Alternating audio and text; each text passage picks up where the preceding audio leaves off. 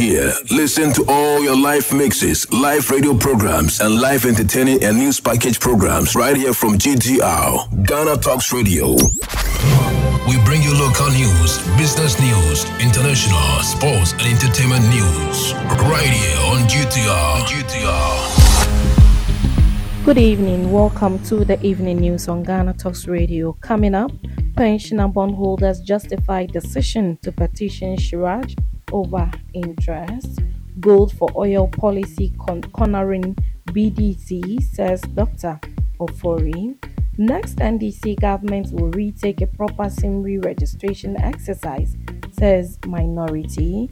And in other stories, leverage Africa's resources endowments to finance development, says former President Mahama. This business, sports, and showbiz is coming in this evening's bulletin. The news will be read by Awen Timi Akansukum. Now, the details. The convener of the Pensioner Bondholders Forum, Dr. Adu Anane Antwi, has justified the forum's decision to petition the Commission on Human Rights and Administrative Justice CHRAJ over the government's failure to pay accrued interest on outstanding principal payment. Speaking to the media, Dr. Antwi said the government was not treating its citizens fairly in terms of administrative justice and that the petition of CHRAJ was an attempt to get the government to pay the interest owed. The Pensioner Bondholders Forum is planning to file a petition with CHRAJ regarding the government's refusal to pay accrued interest on outstanding principal payments. During a meeting between the forum and the Ministry of Finance, the government declined the demand for interest on the four principals, stating that they deemed it an administrative justice issue. Dr. Andrew said the government was not different from any other borrower, for which reason it was to pay the accrued interest on their outstanding principal payment. Dr. Antwi said they will continue to picket at the Ministry of Finance every Thursday and Friday until every pesewa was paid, adding that if CHRAJ will not support them, then they will also picket for their interest. Now, the CEO of the Ghana Chamber of Bulk Oil Distributors, Dr. Patrick Kweku Ofori, says the government's gold for oil policy has cornered bulk oil distributors working in the country. According to him, none of them had anticipated such a policy as it places them in a tight spot in competition against the government. The government's gold for oil policy as a government strategy was born out of the country becoming trapped of foreign exchange. The policy is to enable the government directly exchange gold for oil while avoiding to use foreign currency, particularly the dollar, as a means to control the country's inflation. Speaking on the policy and its impact on the oil distribution industry in the country, Dr. Ofori noted that the policy would have a toll on the regulator's revenue generation because none of the BDCs or those BDCs who have paid their license fee did not necessarily pay for a license fee to be cornered a percentage of the matter. He said uh, on uh, the media they want to be giving the right climate to conduct their business. And also, don't forget these private entities also employ Ghanaians and they also pay taxes. He, however, suggested that governments could change their policy to allow private sector engagement. He also stated that another option was for the Bank of Ghana to surrender all gold proceeds and revenue in a way to guarantee forex availability to the commercial bank for all importers to have access to. Now, the minority in parliament has disclosed that the next NDC government will embark on another SIM re registration exercise. This comes in response to the current government SIM card re registration initiative, which com- commenced on October 1, 2021, with the aim of combating fraud and monitoring individuals engaged in criminal activities through their phones. Under the current initiative, Ghanaians were instructed to re register their SIM cards using their Ghana card. Those who failed to comply with the directive had their SIM cards deactivated after the final deadline to, of May 31 2023. During a media briefing in Parliament, Samuel Nartey George, the deputy ranking member on the Communications Committee of Parliament, expressed concerns about the current re registration process and highlighted the intention of the NDC government to conduct a comprehensive SIM re registration exercise in the future. Meanwhile, the Minister of Communications and Digitalization, Ursula Owusu Ekuful, has announced that mobile network operators MNOs are working with the Bank of Ghana to facilitate the retrieval of funds for individuals whose monies are locked up in mobile money accounts. Numerous subscribers have voiced their concerns regarding the inability to access their funds on mobile money accounts after their SIM card were deactivated or failing to re register them. Now, former President John Dramani Mahama on Thursday participated in a Frontier Markets Fixed Income Conference organized by investment firm JP Morgan in London.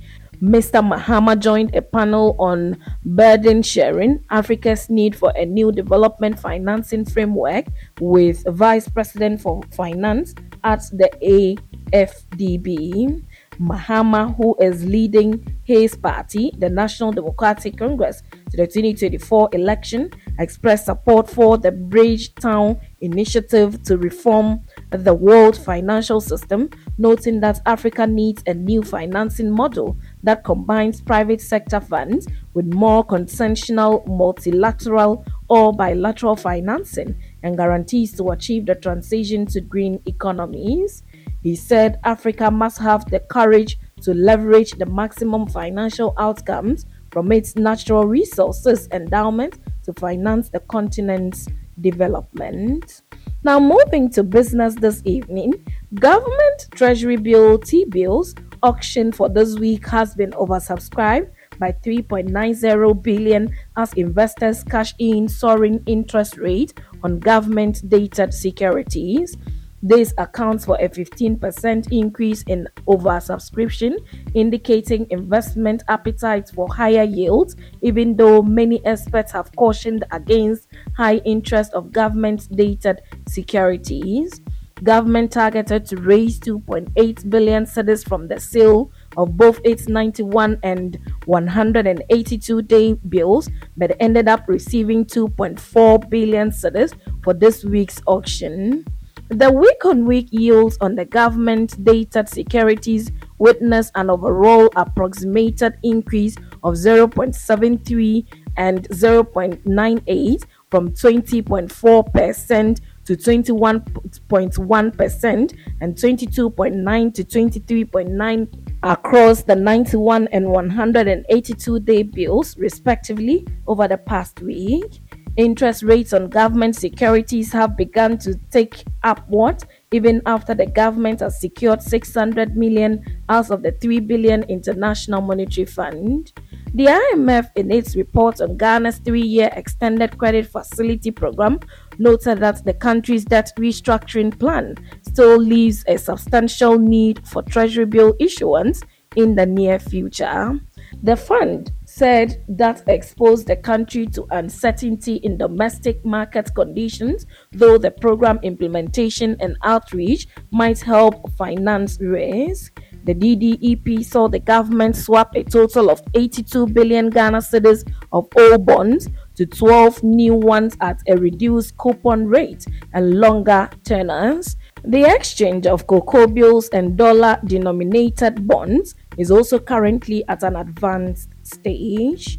Now, in sport, in a sharp turn of event, the chairman of the Football Association of the Hidatho Brong-Ahafo region, Raphael Jambra, has beaten down the extent of acts of hooliganism in the region. He said this to the media after describing the football hotbed as a spiritual home of football in Ghana and stating that his outfit is working to change the hooligan narrative about the region.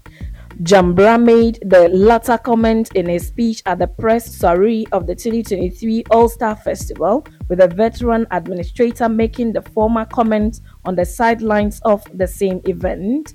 We've barely had any major incidents in the Premiership and in the Division 1 save the incident that happened at the Domawe Tamale City after the game against Aduana Stars. We understand some people accosted them on the way. Up to this date, we don't know if they were supporters of Aduana or they were some bystanders who engaged in that act. Indeed, they've been hauled before the disciplinary committee and charges were not pressed against them. If we are talking about regions that have engaged in hooliganism, the Brong-Ahafo region will rank among the lowest, Jambra said. The region is on pace to have five teams compete in the 2023-2024 betPawa Ghana Premier League after Bofoakwa Tano beat Techiman 11 Wonders to secure qualification for Division 1. In showbiz, Vanessa has responded to critics who oppose her reunion with the father of her three children, Funny Face, by mocking them and urging them to reconsider their futile fight against her decision after facing intense backlash for hinting at a possible reconciliation with the comedian, Vanessa addressed her detractors in a live Instagram video. She further justified her stance, highlighting the reason why no sensible person should oppose her decision. Vanessa's remarks came in response to concerns raised by those who believe that her previous actions might have contributed to Funny Face's mental health struggles and that reuniting with him could potentially trigger further issues as he continues on his path of healing. Despite the criticisms, Vanessa remains steadfast in her desire to reconcile with the comedian, emphasizing the significance of their shared parenthood and the bond they have through their three children. And that's it with the evening's bulletin on Ghana Talks Radio. Log on to www.ghanatalksradio.com for more of these stories and follow us, Ghana Talks Radio, on all social media platforms. You can as well download the GTR app from your App Store or Google Play to listen. The news was read by Awentemi Akansukum, and I say thanks so much for making time Good evening. Get it big, get it here. Listen to all your live mixes, live radio programs, and live entertaining and news package programs right here from GTR, Ghana Talks Radio.